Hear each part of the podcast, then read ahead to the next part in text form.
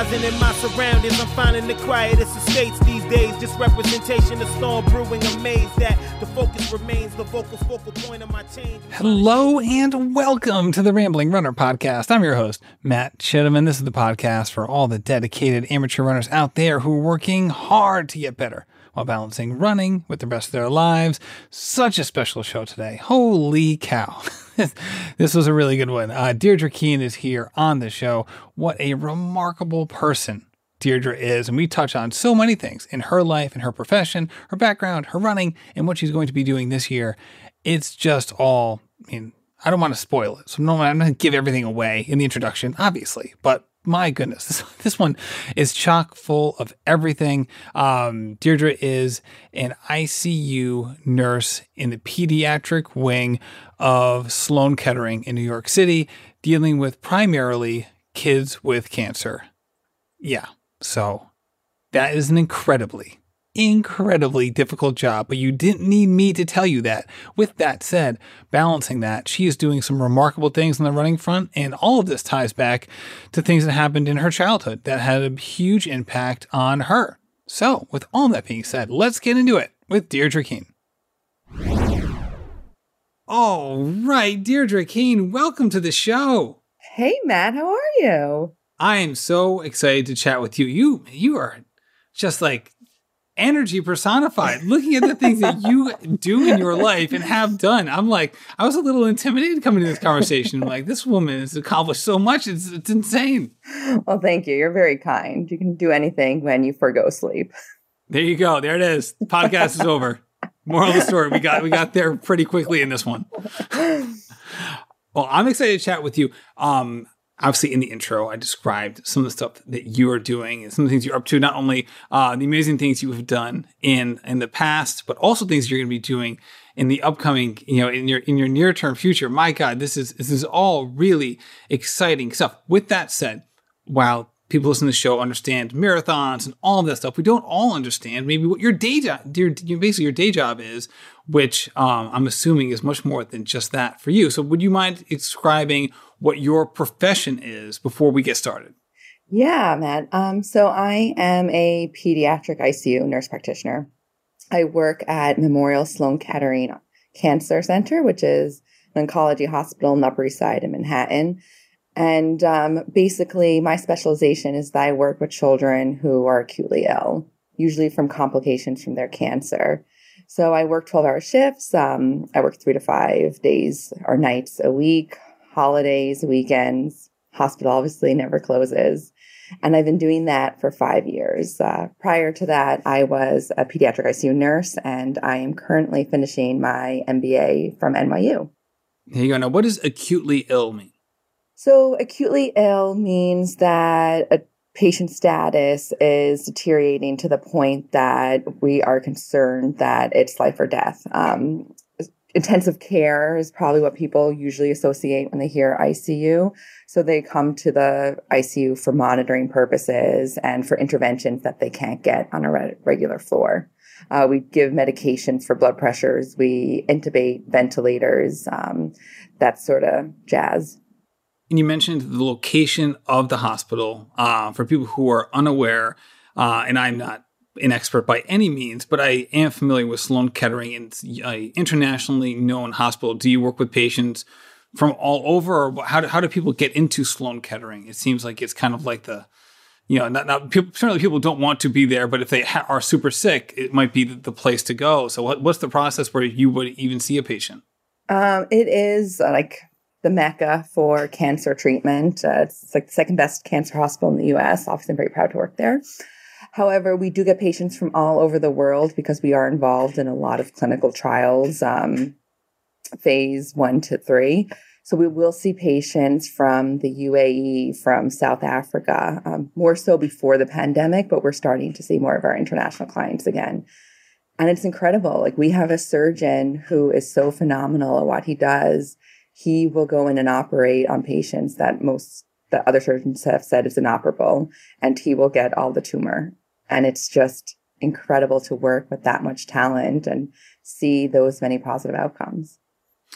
And that obviously means that you're working with patients and families from a variety of different backgrounds, different languages, different cultures. It must just be just not not only on the medical side, but just on the cultural side. It must just be a um, a tour de force of experiences. Yeah, it's um you definitely learn cultural sensitivity because you have to be so aware that everyone is very different, has very different needs during the most difficult time of their life. Um, it's one thing for someone like you and I to get sick. That's very stressful. But when your child is sick, that is the worst thing that a person can possibly go through. Because there's this innocent being that you love more than life itself, and there's nothing you can do. Um, but I'm very fortunate that Sloan Kettering has all these wonderful resources. So we always have interpreters at the bedside. And the interpreters we utilize not only for translation, but also for cultural tidbits like do I make eye contact? Um, being a female, how involved should I be while still making sure that I'm doing my job and doing the best for this patient? Uh, and then you learn how to navigate um, each scenario as it arises. Yeah, I mean, so this is obviously a very important job, also one that is incredibly difficult on so many levels. So when you were choosing, you know, your potential career path and, and things of that nature, what brought you to not only Sloan Kettering in this department within Sloan Kettering, but just this whole process, uh, generally speaking? So, when I was a child, my father had cancer. Um, he developed melanoma skin cancer when I was 10, which uh, usually has a very high remission rate. However, in his circumstance, uh, it wasn't caught in time. So he passed away when I was 13. Um, and that losing a parent can be obviously very impactful and it kind of changes who you are and changes your life course. And from that experience, I knew I wanted to go into medicine, um, particularly oncology. When I was younger, I did want to be a doctor, but um, financially, medical school wasn't possible. So I went the nursing route. And the wonderful thing about being a nurse is that there's so many other paths you can take afterwards.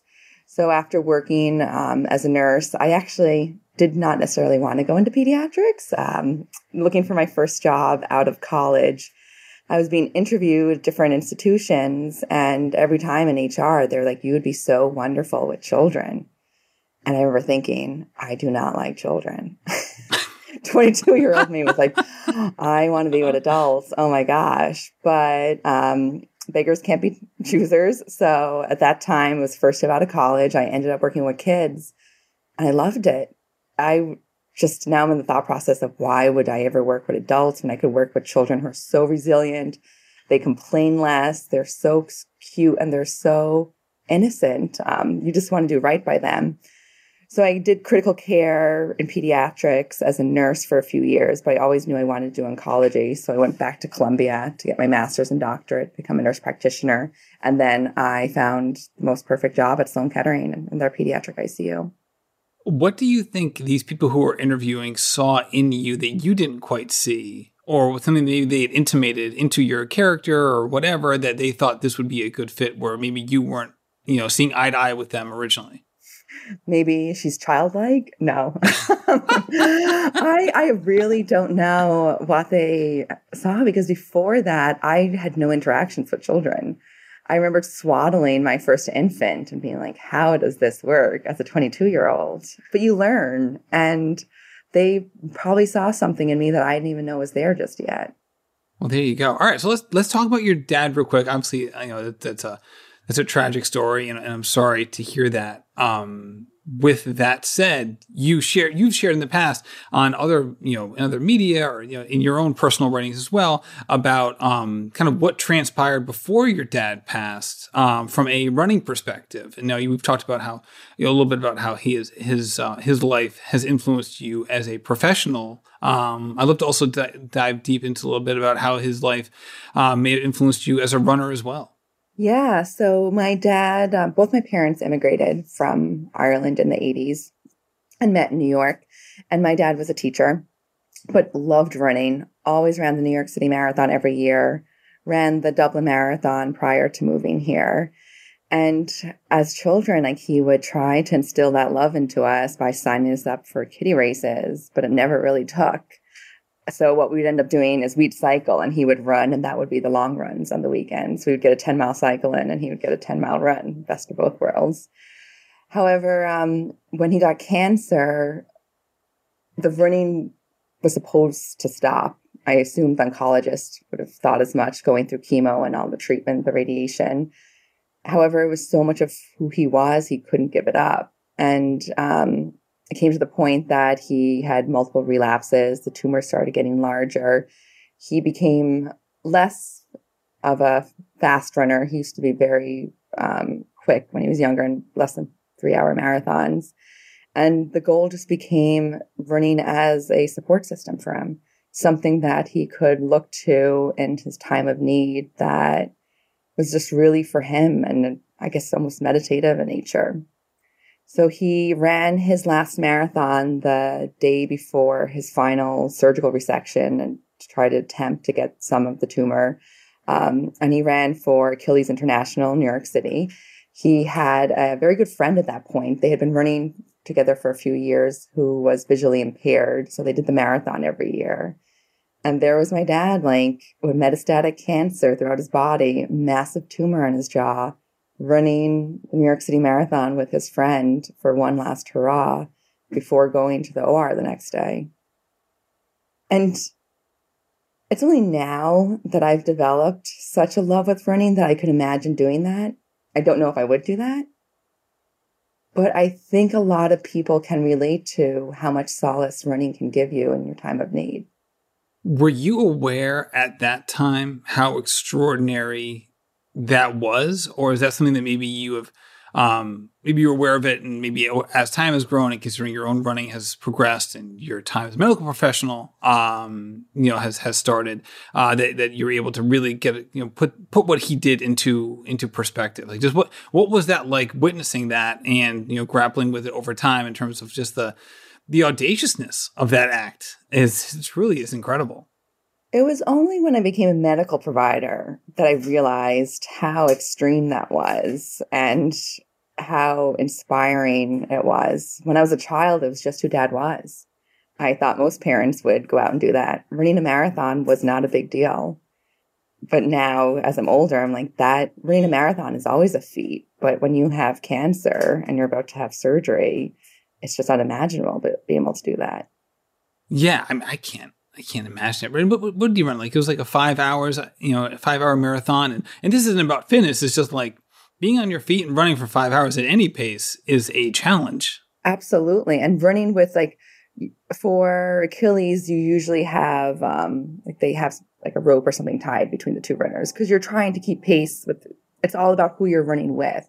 Like you're doing the New York City Marathon for them. It's a great achievement for yourself, but it's really so someone else can experience it.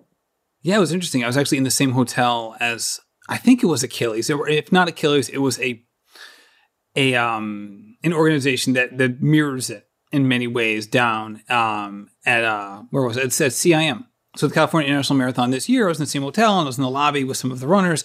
Um and um, some of the able-bodied runners and some of the runners who were who were getting uh, some vision assistance, and it was and I apologize for to say if I, I apologize if able-bodied learner is not the right term. I plead the ignorance on that. But anyway, I want to step the dichotomy, not not the dichotomy, but the, the, people who were there, and I was talking with them, and it was it was amazing to see. Like it was, uh, you know, I was talking to one athlete who was and she rode in college. You know, you went to, to BU, so you know uh, she was. She basically rode up um, in Boston at one of those schools, and it's a, it's a huge deal up there. And yeah, I think she she rode at Harvard, and you know that's that's an ama- that's a major sport with major accomplishments, and it's it's a huge deal. And you could tell that she's been running with Achilles for a while, helping athletes, and like it meant as much to her that you know that experience as as rowing did in college at like the highest level possible uh, outside of the Olympics. It was amazing to see how impactful organizations like that are for for both parties involved.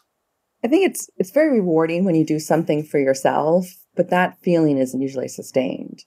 When you can bring someone else that much joy and that much accomplishment and help them, I think that's more long lasting, in my opinion. Mm, that's, a, that's an interesting point. Um, yeah, because I it's so funny because it just academically I could see the opposite. I can imagine thinking the opposite, right? Like in one of them, I'm like striving for a goal that means something to me, and another one, I'm like I'm helping someone achieve their goal, but it's not my goal. I'm helping, but it's not, this isn't, has, hasn't been burning inside of me for so long. And yet, when you talk to these folks, it's obvious that what you said is, is, is very true, that it is impactful on a level that if someone hasn't done it, they may not be able to completely wrap their head around. Yeah, I, I think it's just what human nature is or who we are. Like at the end of the day, we're good people and we want to do good. It's just we don't always have the opportunity or make it a priority. Right. I know my my friend and fellow podcaster Tina Muir does the same sort of thing, and she loves it intensely uh, and has posted about it and talked about it in her podcast so many times. Um, so let's talk about you some more. So you obviously have set this up right. So you're in um, you're in the ICU at Sloan Kettering. This is a as, as you laid out, and um, we probably didn't even do it justice, but an extremely demanding job, right? This is incredibly demanding, not just physically, which certainly it is, but mentally and emotionally as well. So when you think about your running, which is considerable, you've run over 30 marathons, you have some huge challenges coming up, which we're going to talk about. I can't wait to discuss. What purposes does running serve for you? It is definitely an outlet. Um, I would say it's almost like a reset start of every day running to work because that's how I get my commute in. I live 10 miles from the hospital. So I'll lace up with my backpack, run the 10 miles and shower at work before I start my shift at 7 a.m. or 7 p.m. I'm working nights. And it's just a time that's solely for me. I'm on my feet for an hour and a half and I just get to reflect on what's going on in my life, what's going on at work. And I don't know, I find it rejuvenating in nature. Um, there's just something spiritual and relaxing about it. It's a free form of therapy, I would describe it. And do you find yourself trying to, and again, there's a range here, mm-hmm. but maybe distance yourself from what you see day to day, which can be obviously very impactful and at times uplifting, and at other times maybe the other end of the spectrum, right? Some very you know strong emotions on, on, on either end of the spectrum, right? As you see someone get over cancer, or you see someone who has succumbed to it. Um, so you know, in terms of like either embracing the day and resetting and or potentially being like okay this is i just need to get this out of my head and maybe enter a different kind of headspace uh, both, because I think you need to find that balance. Um, for example, if I know I'm going into work and we are going to compassionately extubate someone, which means that someone's terminally ill and there's no further treatments, um, and that you just withdraw ventilatory support when they're with their loved ones, we make it as peaceful as possible. There's the level of preparation that you need for that. Um, just to what am I going to say to this family? How can I best support them? And also reflecting on the sense of loss that you have too. Um, sometimes we don't get to personally know these patients, but other times we do develop relationships with them over a course of years because it's a very small knit community, the pediatric population at Sloan Kettering. And it's a time just to work through those feelings so that I'm prepared and able to fully give myself to the family and not need to, not need, I don't want to say to think about it when I'm going through it, but that I'm adequately prepared. Um, and then other times it's a distraction. It's like, I want to listen to my music. I just need to get out of my own head for a bit and try to find the joys in running fast and running up this hill and looking at what's around me. So it's a weird balance of those two. I can imagine. What kind of connection do you look to try to foster between yourself, the patients, and the families on an emotional level? Because obviously you want to give the best care you can, you want to be supportive, um, but at the same time, you also you're a professional and you have a lot of patients, and you know you have to you know keep doing this work, and you can't. And uh, I can imagine it would be potentially tricky to manage just the emotional and connection side of things. Um, so realistically, you don't make emotional connection with every family, just like you don't make emotional connection with every single person that comes in and out of your life. It's finding that balance is empathy is always number one um, when you're treating the patient because we look at the patient the family as one unit. I'm, yes, I'm treating the child, but I'm also treating the parents because they have to be very understanding of what they're going through. However, at the end of the day, it's very clinical in nature when a patient is acutely deteriorating like that is my focus i'm looking at patient as a whole I guess multi systems as a whole body and incorporating what could be going on and going down my multiple diagnosis list, being like, okay, so they're going to respiratory failure. What initiated this? Are they septic? Um, did they develop a pleural effusion? Is there a pneumothorax? And it's very clinical in nature, and you have to maintain some sort of professionalism and a level of clinical thinking in order to treat a patient in that acute time period. It's only after you stabilize the patient and then you sit down with the family and you're talking to them and explaining what happened that you're also reflecting on like this is their three year old daughter. Like they came here from i'm just going to pick a country israel and they don't have a support system and they're going through the worst experience of their lives that's sometimes when you develop that relationship but in the moments when you're trying to resuscitate a patient it's all adrenaline, hit the ground running, and you're looking at that patient just to bring them back to their best functionality that you can. I, and thank you for allowing us to talk like this because we, we, will bring it back to running. But I think there's this, this arc that we can create here. Uh, not create, but we, we can we can we can discuss. Um, obviously, you mentioned that you're being clinical. You're trying to go down like this is happening. So these are the potential options, and you're trying to approach it in a rational way. Um, we anyone who's anyone who's alive has has heard about and has digested on some level um, just the connection between you know the mind and body and all of that stuff and how our attitude can affect things and you know what the power of optimism in certain places whether that's true or a placebo effect or anything like that. What's been your relationship to just mindset and things of that nature in terms of approach here not just from from you ne- necessarily, but from you know the families and the patients in terms of you know the kind of mindsets that um, potentially set people up for um, better outcomes, and maybe even the reverse, or maybe there isn't any anything there in terms of your experiences. Um, I like making human connections, and I think that's very helpful in any job, um, particularly in a job that's high stress where parents are in a lot of stress. So I just when I'm having these conversations, I try to reflect where they're coming from. At the end of the day, I'd say I'm myself. I am honest. I'm not trying to put on this level of um, I'm the experienced clinician here and I'm the expert and I know much more than you know. It's like, no, this is what's going on with your child. You actually know your child way more than I do. I can tell you what's going on from a medical standpoint, but say if we're talking about sedation, like your child's had cancer for a few years now, what has worked in the past for your child? And at the end of the day, we're a team. And taking on that outlook makes your job much easier because parents appreciate it and you're giving better care as a result. Right. So you were in a situation because of the life and death nature of the experience for the people involved um, that you're that you're in a situation to potentially learn life lessons that a lot of people aren't just the nature of your work. So, have there been things that you've taken from these experiences that have impacted your life in terms of how you want to live your life, or motivations you have, or inspirations that you have, or, or even the other way, like how I don't want to live my life because of X, Y, Z, uh, in terms of not just your professional professional life, but just generally how Deirdre Keane wants to be a human on Earth.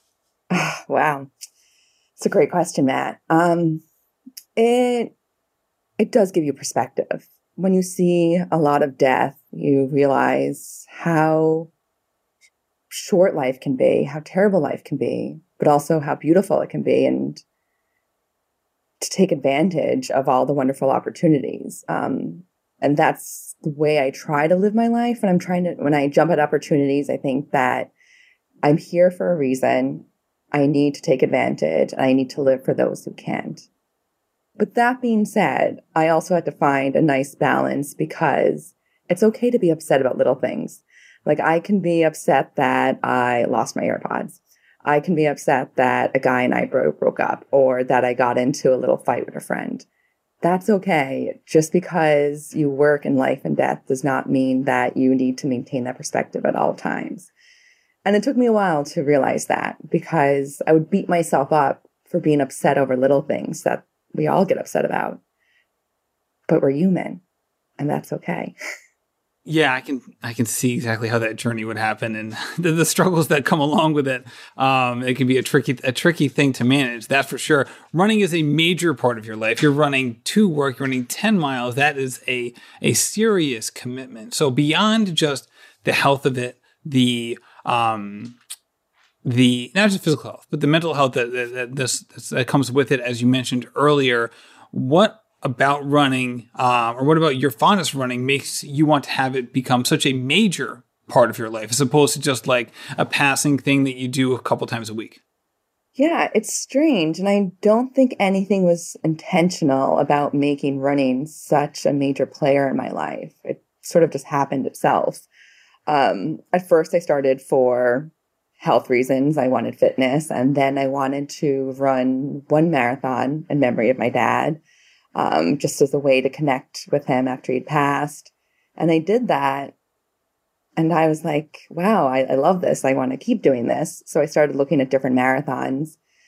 And originally, it was always for him. I was running these races for him. And it was something that I could take refuge in. Like, he'd be proud of this and he would love to see me doing this.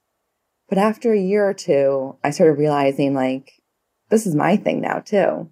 It's not just my dad's, and this is something that I will always have to turn to during time, tough times, during good times, um, way to see the world, and just a way to challenge myself. So I think it happened naturally, but looking back at the last 10 years, it is crazy how much running has become like who I am and my identity. Yeah, I mean, most people don't complete over 30 marathons in their life if they've lived a full like 100 year life. This is this is a lot of running. Yeah, I don't know how it happened, but here I am. Here you are. All right. So let's talk about 2022 and some of the goals that you have. All right. So first of all, I want you to list some of them because you, you, you, you know, we, we've been, you know, talking over email and stuff and they're, they're really inspiring. And then we can get into some of the motivations behind them because they are all, they're all awesome, frankly. So what I'm currently doing is I'm doing a marathon a month.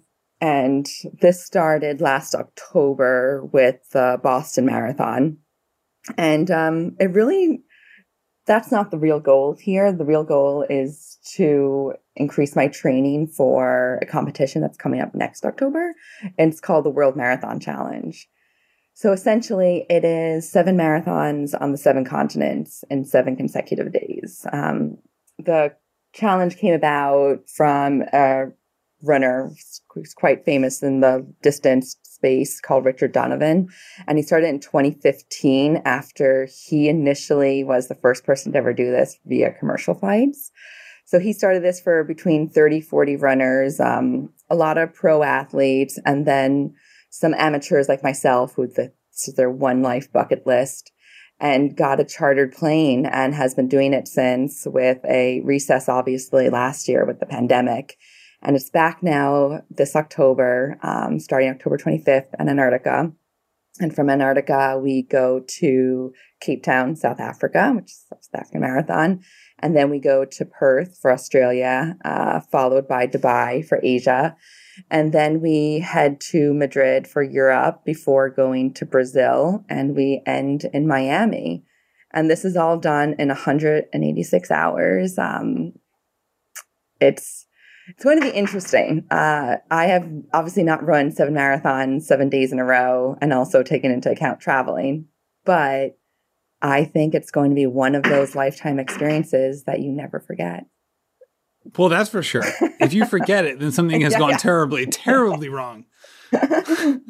right. So, what is the obviously with with the logistics of this being seemingly equally as difficult as the physical challenge um, here. Uh, so, what is the process that someone can even get involved in this? Right, this seems like it would be um, um, obviously some sort of application process. You can't just like hop on this dude's plane. So, what, what did you have to do to, to be part of this?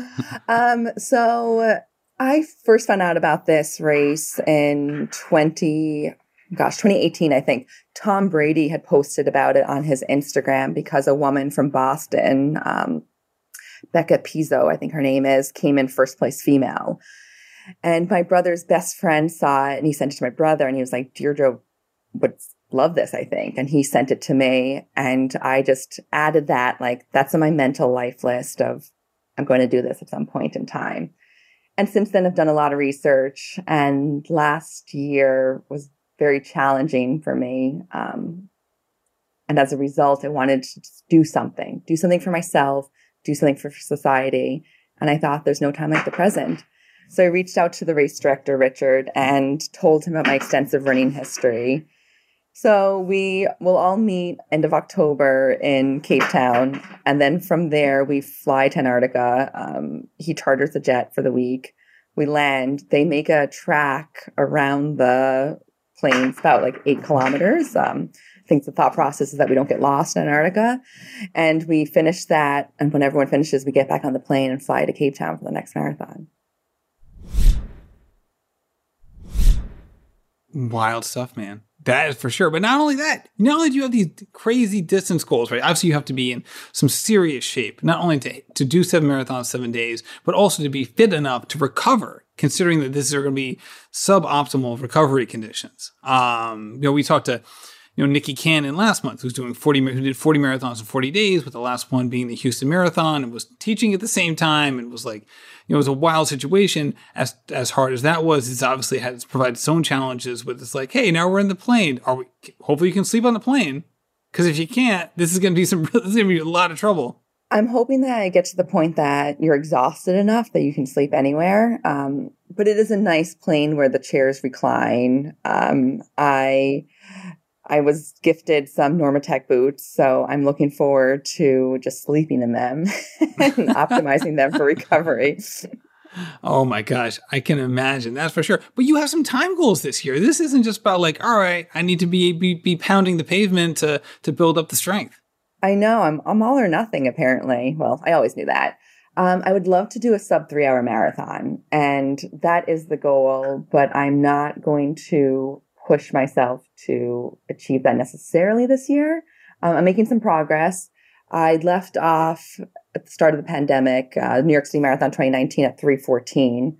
And then when I came back to Boston um, last October, I was down to 312. And most recently, I was in Dallas at 308.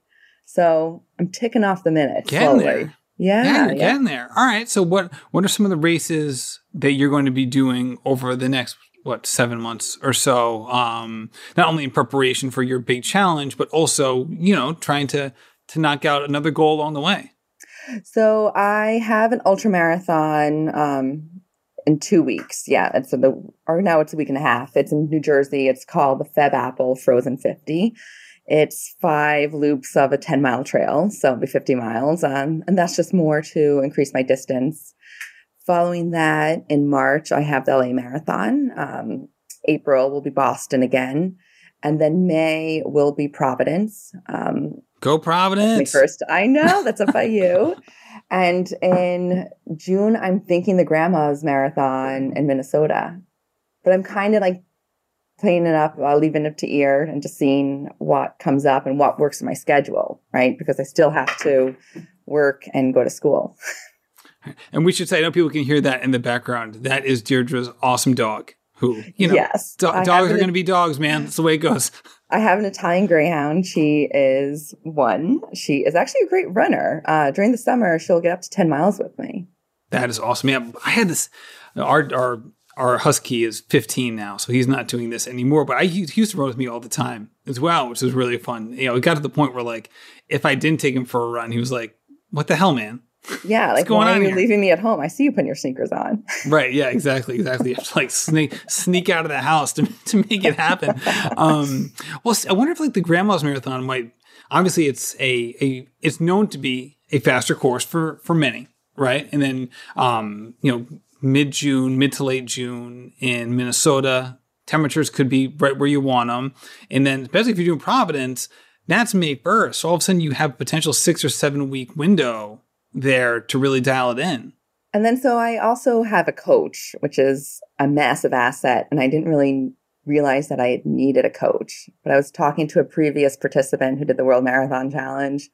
And he's like, no, you just need someone like to strategize how you're going to make your workouts, how you're going to increase speed. Because if you don't have that level of experience, you're just going to be making it up as you go. And I'm so glad I have her because I thought I was just going to run a half marathon every day and eventually start running 20 miles every day and be good to go.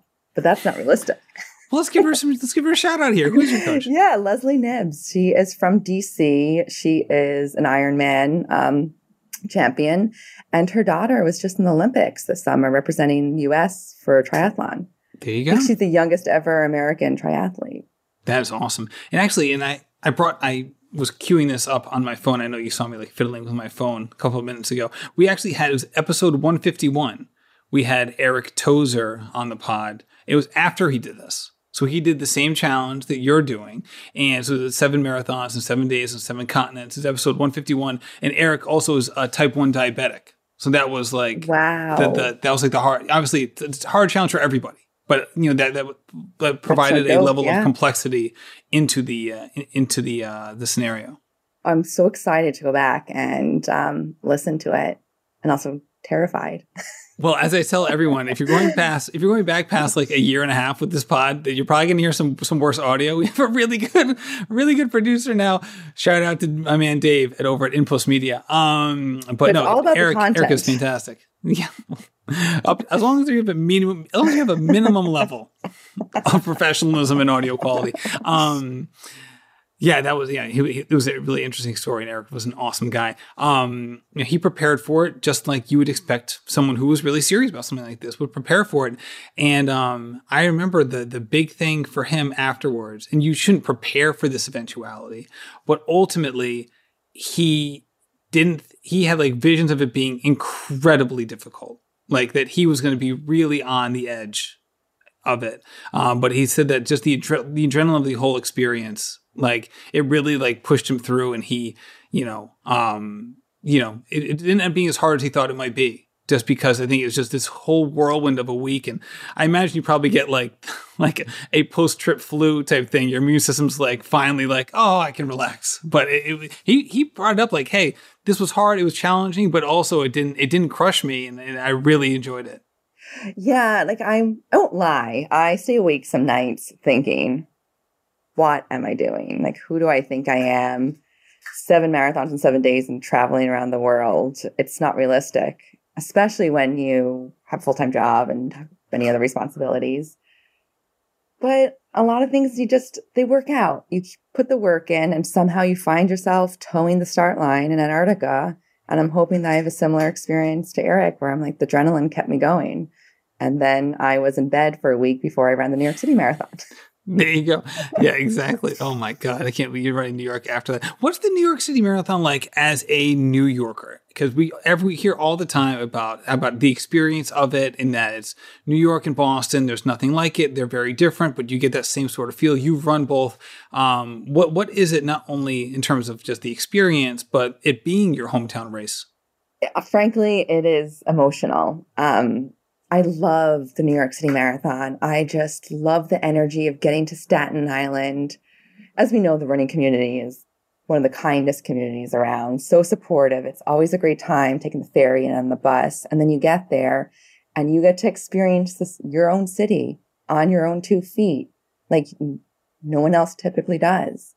And my favorite part is running over the Queensboro Bridge. Um, it's completely silent. It's hilly bridge, a mile long, bit of a struggle. And then you start hearing the crowds, the echo of the crowds on First Avenue. And as I always pause my music, and as you get closer, just the intensity of the sound. And then you're just feeling your feet, hearing your feet. And then you approach First Avenue and you come down, and it is a whirlwind of thousands of people screaming, a screaming tunnel it always makes me emotional and it gives me the chills and it carries me up first until I hit the Bronx. And hitting the Bronx is always the hardest part for me, even though I'm from the Bronx. However, my running club is there and they kind of get me through the last six miles until I hit Central Park and cross that finish line. Yeah, we had John Ranieri on the pod talking about the the New York City Marathon, and he's an elite runner, and he's fished top top ten American in the race, and and he likes to tell not only remind himself but tells some of his athletes. He coaches with McKirdy trained as do i um, about like you need to be careful when you get off that bridge. Because yes. because mm-hmm. it's going to be a, an experience that you will never forget. It's unbelievable. Your adrenaline is it's never going to be higher. You're going to want to just like rip through a wall. But you have a lot of race left and you can't be doing that yeah, and it gets like as you hit Harlem and hit the Bronx, there's still incredible spectators, but it's not the same intensity. So you kind of need to pocket some of that energy to bring out later on for the last five miles. Right, you get like almost like the you almost get like the finish line feeling, but you're nowhere near the finish you're line. Nowhere you to- near the finish line. You still have to hit the Bronx and come down Fifth Avenue. And Fifth Avenue is beautiful, but I always find Central Park struggle and I'm usually like muttering to myself how much I hate marathons. I, I don't know why, but it's hilly, it's hard, and you're just, why is the finish line another three miles away? But you get there. Right, right. There you go. All right, let's talk about what you're, because you're doing this incredible challenge seven marathons, seven continents, seven days is a remarkable experience. You can't wait to do it but you're not simply doing it for your own enjoyment, or if you want to call it enjoyment, um, or your own your own goals. There's more to the story. Um, tell us uh, the other reason why you're doing this and who you're doing it for. Yeah. So, um, as I kind of touched on earlier, I had a very rough time 2021. I think as the height of the pandemic, like it started to subside, I got to reflect on the terrible things I saw and the terrible things that happened in the healthcare system during that time. And at that time, my brother was in an accident where he was the sole survivor and had a long recovery time. And I went through a breakup and just everything was falling apart at once, or it felt that way. Uh, my mental health really took a hit. And it was the first time that I truly struggled with depression. Um, it was horrible. It took a few months for me to finally try to get out of that hole. Uh, but running was such a refuge at that time. It was the only thing I kept consistent. It was such a great support system. So I gave myself grace and I worked through that and I did get out of that funk and that hole and got appropriate help. But it definitely, it changed me. Um, it gave me such empathy for those who are struggling, who are still struggling and need that additional support, and had me thinking about people who don't have access to it. So I started looking for nonprofits um, that ha- not only do research on mental health, but actually have resources in place for people that need it that have programs for depression that offer free counseling. And I came across Vibrant Emotional Health, which is a nonprofit in New York City. And not only do they offer all those resources, but they actually run the National Suicide Hotline. Um, they also run a National Physician's Assistant Hotline for physicians who are really suffering through the pandemic and need someone to talk to an emergency in the middle of the night uh, that is completely anonymous and can get the support they need in order to give support to their patients. So I started researching them and seeing the work they do. And I was just, I don't know, I was very much moved. So I will be running the World Marathon Challenge and fundraising for them.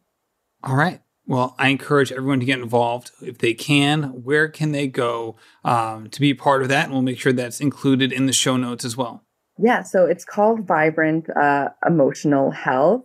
Or if you go to tinyurl.com um, forward slash DK4 Vibrant, I'm sure we'll post the link with the pod, but we'd appreciate it. Um, and my biggest thing was that the money actually goes to help people. Like I wanted to see a difference. Um, a lot of times you donate to these big organizations and you have no idea how your money's helping but they actually tell you the programs they're implementing. Well, you are doing so many amazing things, both with running shoes on and in your, your day job. And um, thank you for helping make the world a better place in a very serious way. Deirdre Keane, thank you so much for coming on the show. Thank you, Matt. It was a pleasure. So I told you in the intro, this one was special. And I think you don't now you now you understand why. I mean, my goodness, Deirdre Keane what a force of nature. How can you not root for a woman like this? Also, like she like we said mentioned in the show, check out the show notes how to support her in her journey as she does the seven and seven. Uh, just an, a remarkable thing. What I should say, seven and seven and seven, right? Seven marathons, seven continents, seven days. Just awesome. Just so awesome. I know I'll be donating, and I call everyone else, if you can, to do the same thing because it's going to a good cause. And she obviously is doing remarkable things in all areas of her life. So thank you so much for listening. It is so greatly appreciated, and have a great day. This has been a production of Rambling Runner Podcast. This podcast is produced by David Margetti of In Post Media. Thank you to Meta P for the music. His song Righteous Path featuring Rex Mayhem and Chip Fu is produced by Symphonic Bang.